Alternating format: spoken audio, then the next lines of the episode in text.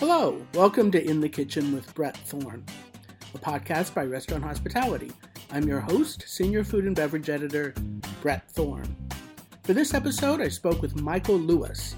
He cut his teeth working at fine dining restaurants in New York City, starting at Le Bernardin and going on to work at Bouley Bakery and Jean Georges, among others, and then moving on to Zuma, a flashy big box Japanese concept based in London. Lewis gained fame as the executive chef of Kyu, a restaurant in Miami that celebrates the traditions of Central Texas and East Asian barbecue. He recently left that restaurant to start Scotch and Bacon, a multi concept restaurant group that includes Kyu's Mexico City location, as well as concepts focusing on fried chicken, breakfast, and Japanese bar food. I talked with Lewis about each of these concepts and how becoming an operator with big ideas is different from being an executive chef. It turns out that, as far as he's concerned, there's not much of a difference at all. So, so now you have Scotch and bacon. Let's talk about that. Yeah. Um, so Scotch and bacon has always been, you know, it, for for at least the past, you know, kind of three or four years, has always been um, kind of the you know incubus for what it is now. Um, you know, we had projects that we had been working on um, while, you know, while I was still, you know, the chef and the owner of Kyu. Um, and, you know, and they were, you know, some small projects, some large projects.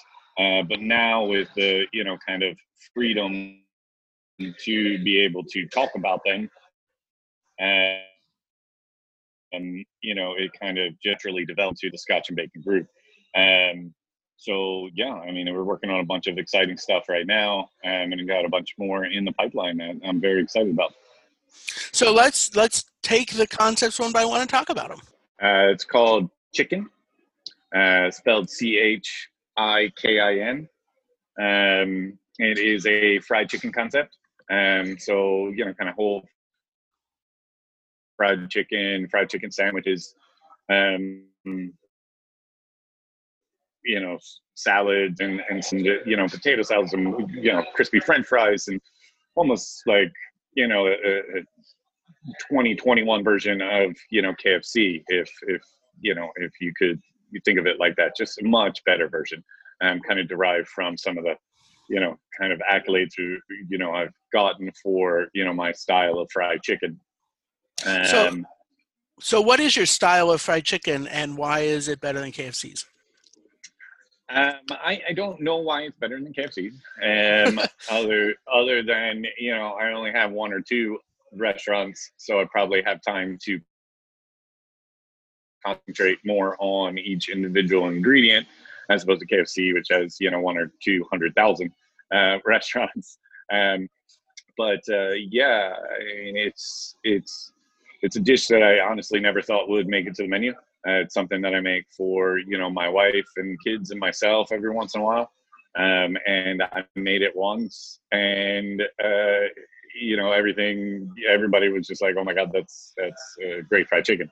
And so again, you know, kind of a cross cultural play. Um, in, in that it's still kind of buttermilk fried chicken, um, but the spices I use, uh, you know, Japan uh, Thailand um, to get kind of the spicy light flavors that you're used to over there. Um, so think of it as you know you, your grandma's fried chicken from you know from South Carolina, uh, but with you know a little kick to it. So your grandmother is from South Carolina, but maybe she was in the service and was stationed in Thailand or Japan and learned some things. For example. Yeah. Yep, so, exactly. That's a great way to explain it. Yep. Uh, so, what are your other concepts? Um, laid fresh. So, laid fresh is a breakfast concept, as most of my restaurants do, derived out of hunger. Um, you know, there was a, a gap in the Miami market, I thought, for a fast casual breakfast place. You know, we have very fancy brunch options here in Miami, some very expensive, uh, very fancy brunch options. And we have amazing, you know, fast casual kind of you know Cuban and and Haitian breakfast options that aren't you know sometimes attached to to a you know to a gas station. So maybe not always the greatest quality, uh, but some you know some great stuff, great croquetas and, and amazing coffees coming out of there. Um, when there wasn't, uh, you know, then obviously you know Denny's and IHOP and stuff like that. There wasn't anything just making something light and fresh and a you know freshly fried egg or a freshly scrambled egg with some good quality ingredients um, to satisfy you know kind of my morning you know breakfast cravings. Um, so came up with a simple concept with you know a few sandwiches, a couple of egg dishes, a couple of you know side dishes, and some salads and such, and even through in some fried chicken sandwiches to kind of you know curb the the lunch. And you know, you and I go go together, and it's you know 11:30, and you're really craving breakfast, and I'm craving lunch. Now we're both happy. Um, so it's that kind of idea. Um, and yeah, so we have both laid fresh and chicken um, up and up and running and more on the way through some uh, you know partnerships and, and almost kind of ghost kitchens neighborhood kitchens uh, where it'll be more on the online platform for that. So, so why did you decide that a global pandemic was a good time to to start your own new restaurant group? Um, because I'm a chef and we are notoriously idiots. Um, but you know, it's it's what it's what we know. Um, and you know, kind of moving into this, you know, kind of delivery only platform um, I think is very much kind of a way forward. Um, I, I think, you know, obviously it, it, it's, it's been around for a while. And I think during the pandemic and the quarantine specifically, it exploded. Um, but I think it's something that's here to stay. I think, you know, it's something that everyone's kind of now wrapped their heads around and seen the ease of um, you know not just you know ourselves who've been used to it over the past few years but you know my mother or my grandmother or somebody that never would have done it prior to the pandemic has now become very used to it. And somebody that's maybe not technology savvy and doesn't have a lot of apps on their phone now definitely has you know a few of these delivery platform apps on their phone because of the the safety and ease to it. So um you know that's kind of where laid fresh and chicken really decided to just explode that um, on that level um, and also do some brick and mortars because you know I think restaurants are 100% coming back. You can't can't get away from people's craving for social interaction, um, and you know sharing a meal together. There's something very special about that. And so restaurants aren't going anywhere, but on the same side, you know these delivery platforms aren't going anywhere either. Um, so that's kind of what the thought process was. So, but you have spent your whole career as like a chef working in kitchens, right? That's true. Yes. So this is quite a change for you. I mean, how how does your chef brain work that way? You know, when you're not, you know, managing 10 million things at once that must be done immediately in a in a hot loud kitchen while trying to get food to starving customers. Well, how do you is is it a is has it been a difficult leap for you? Um, no, actually, I mean it, it's it's the same. Um, in that you know, you know, I, am in you know one of my restaurants right now in Wynwood, um, Buya. Um, it's a great partnership with a great friend of mine. Sorry, what's it called? Um, and Buya, B U U Y A. Okay, go on. Sorry. Um, yeah, and you know i'm here today and i'm in and out of the kitchen dealing you know talking to the chef tweaking things here um, and i'll do the same thing when i'm in chicken the same thing when i'm in laid fresh the thing, same thing when i'm in Kyu mexico um, you know the only difference is you almost have to do it more because you know that you know by the end of the day today or tomorrow at the end of the week whenever you're it's time to say leave that kitchen and move to the next one that you're going to be gone for a day or a week or, or unfortunately with Mexico, probably a month uh, due to travel restrictions. But so you need to work even harder uh, to get everything to where you want it to be. So you know when when you walk out the door and walk to the next kitchen, um, that they are good to go. Um, but like you were saying about dealing with a thousand things in a hot, loud environment, that hasn't changed. I'm still dealing with you know a thousand things, um, and maybe even more so in the fact that you know I'm worried about the the snapper that's in the oven at Buya while I'm concentrating on the you know the the short rib that's in the smoker in Mexico and you know the fried chicken that's frying in chicken all at the same time and you know I'm kind of detached um, physically from at least one or, or, or, two of them at the same time. And how long um, have you?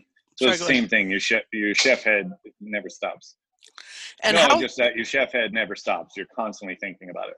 Right. So, and when did you make this transition from being a uh, chef cooking in one kitchen to a multi-concept operator with many irons in the fire? Um, I, I, I don't, I don't know. I mean, I don't. I, I mean, still, like you bring it up, and I'm not sure. You know, I'm not 100 percent sure it's true. I don't feel like a multi-operator. Um, I still feel like a chef working in a kitchen. Um, it's just you know when I get a free moment from that kitchen, um, you know, find myself either in front of the computer or in front of my phone talking to my other chefs, um, and you know my business partner and my accountant, and making sure that the businesses are doing what they're supposed to do. Um, from a operational standpoint, from a cooking standpoint, and and from an accounting standpoint.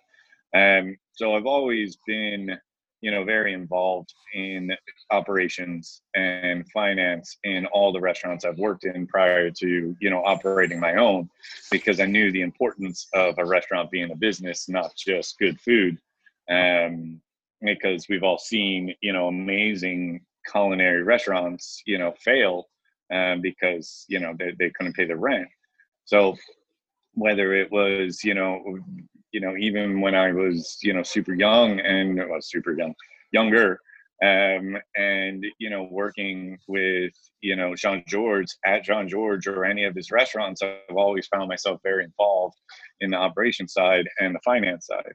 Um, and then my experience at Zuma, um, you know, also like very, very involved in P and Ls on a monthly basis and food costing on a weekly basis and all that kind of stuff. So that stuff is is kind of natural to me.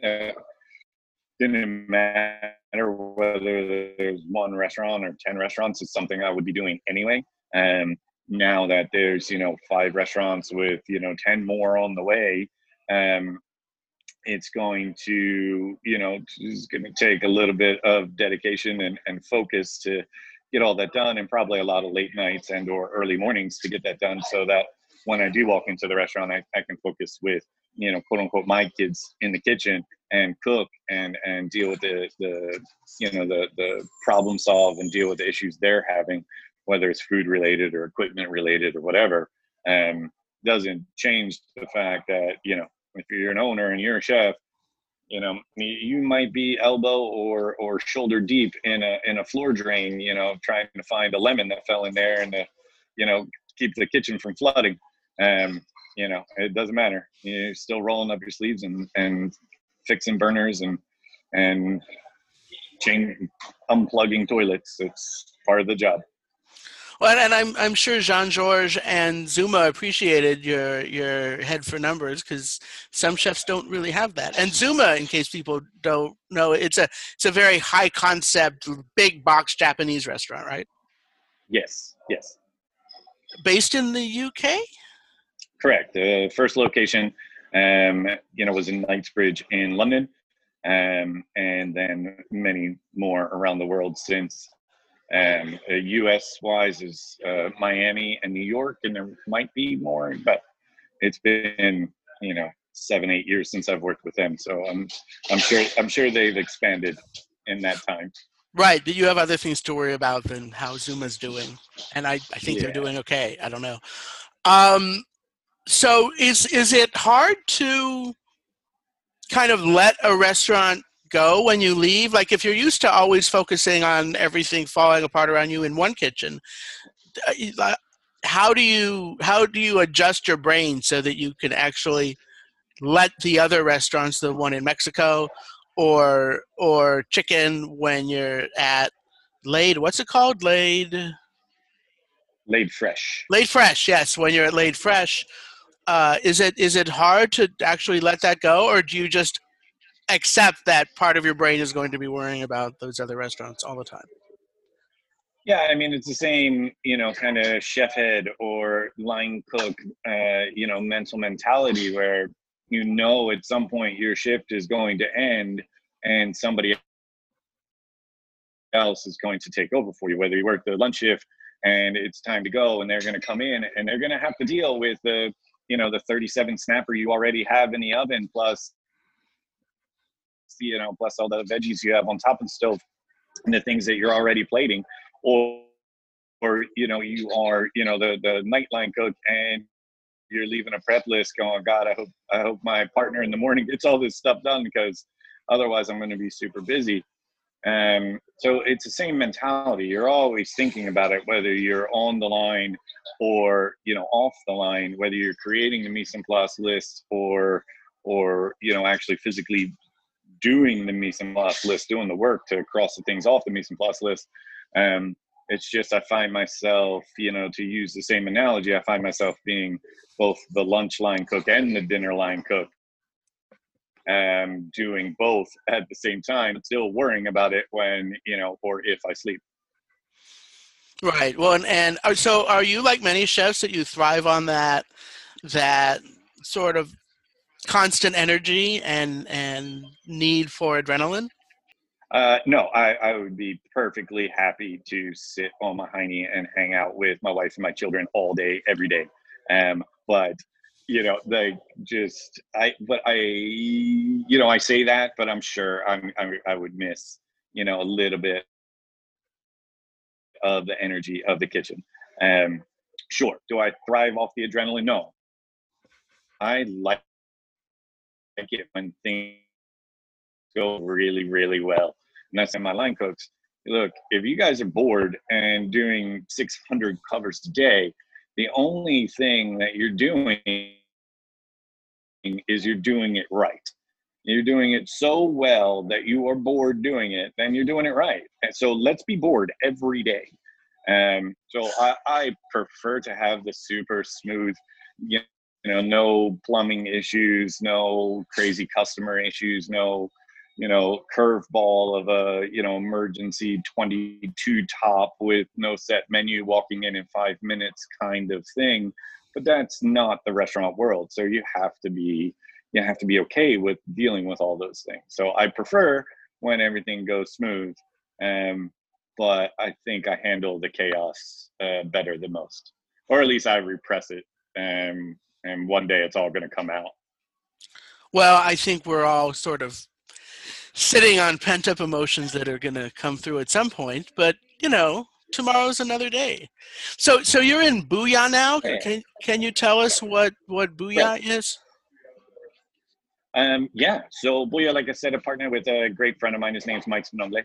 Um, he actually. Sorry, helped, can you say uh, his name again, Mike? Mike Spinongle.